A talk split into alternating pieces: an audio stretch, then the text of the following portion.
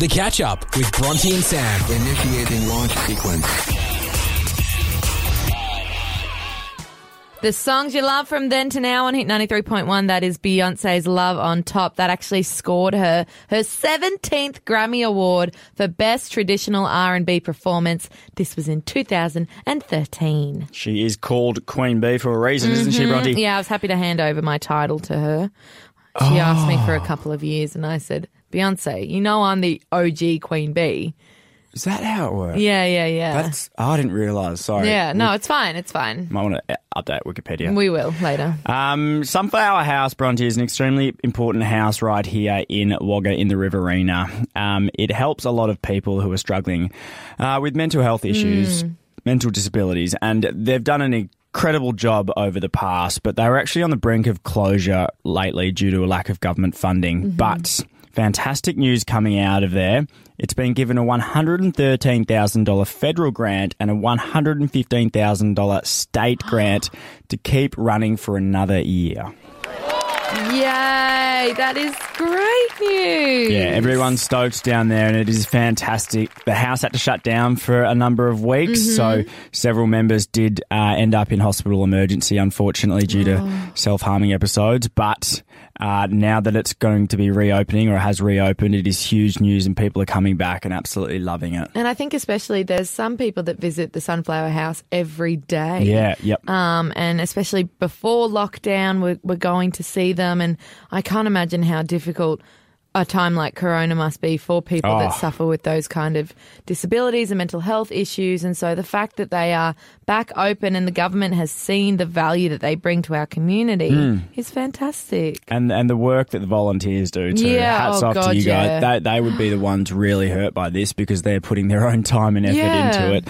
Um, and to see it reopening is fantastic and great news all around Mm. for the people involved. So well done for um, fighting for what you deserve. Yeah, very important asset here in Wagga. Uh, if you are suffering from any mental health problems, you can call Access Line Murrumbidgee on 1800 800 944 or Lifeline on 13 11 14.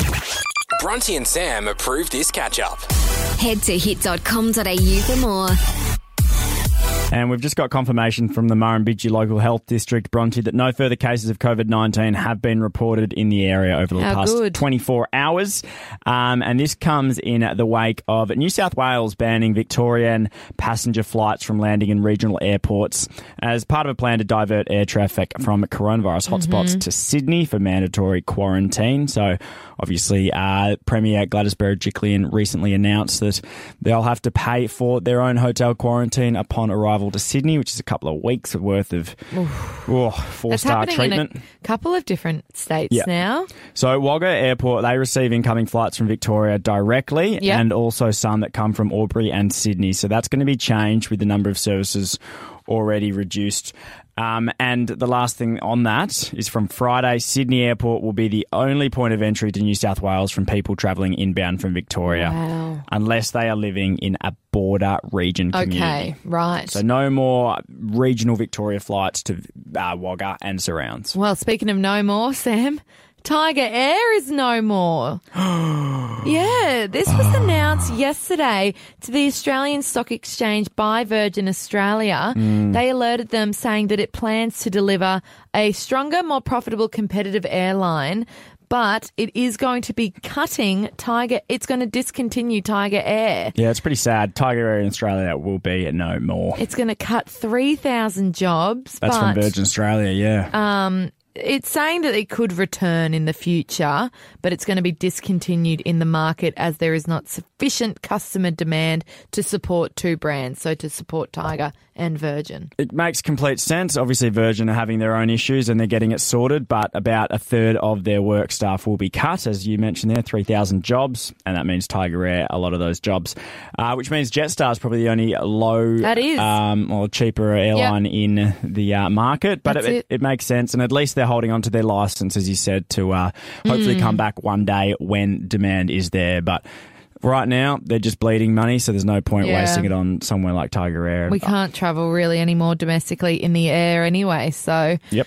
might as well save their money where they can. But It'll be interesting to see if Jetstar jack up its prices, given they are basically the only ones now. Yes, let's hope not. And just a reminder that the Queensland borders have officially closed, Oh, or are closing, sorry, me. this Saturday from um, from New South Wales Mm-hmm. and ACT. So no longer be able to travel to uh, Queensland. Are we able to travel anywhere now? Um, I believe we can go to the ACT. Yeah, well, that's. We're already hugging them. Yeah. Um, and Victoria, if you want, but you can't come back. No, don't so go don't there. go there. Stay Not too here. good there. Why- why- Obviously, they had their deadliest day with 15 deaths uh, yesterday and over 700 new cases. You don't want to go anywhere else. Stay in New South Wales. Yeah, exactly. When's school holidays? Oh, we kind of just went back to school. School's out in your mind, Sam. Still listening? Well, there's plenty more where that came from. This is the catch up with Bronte and Sam.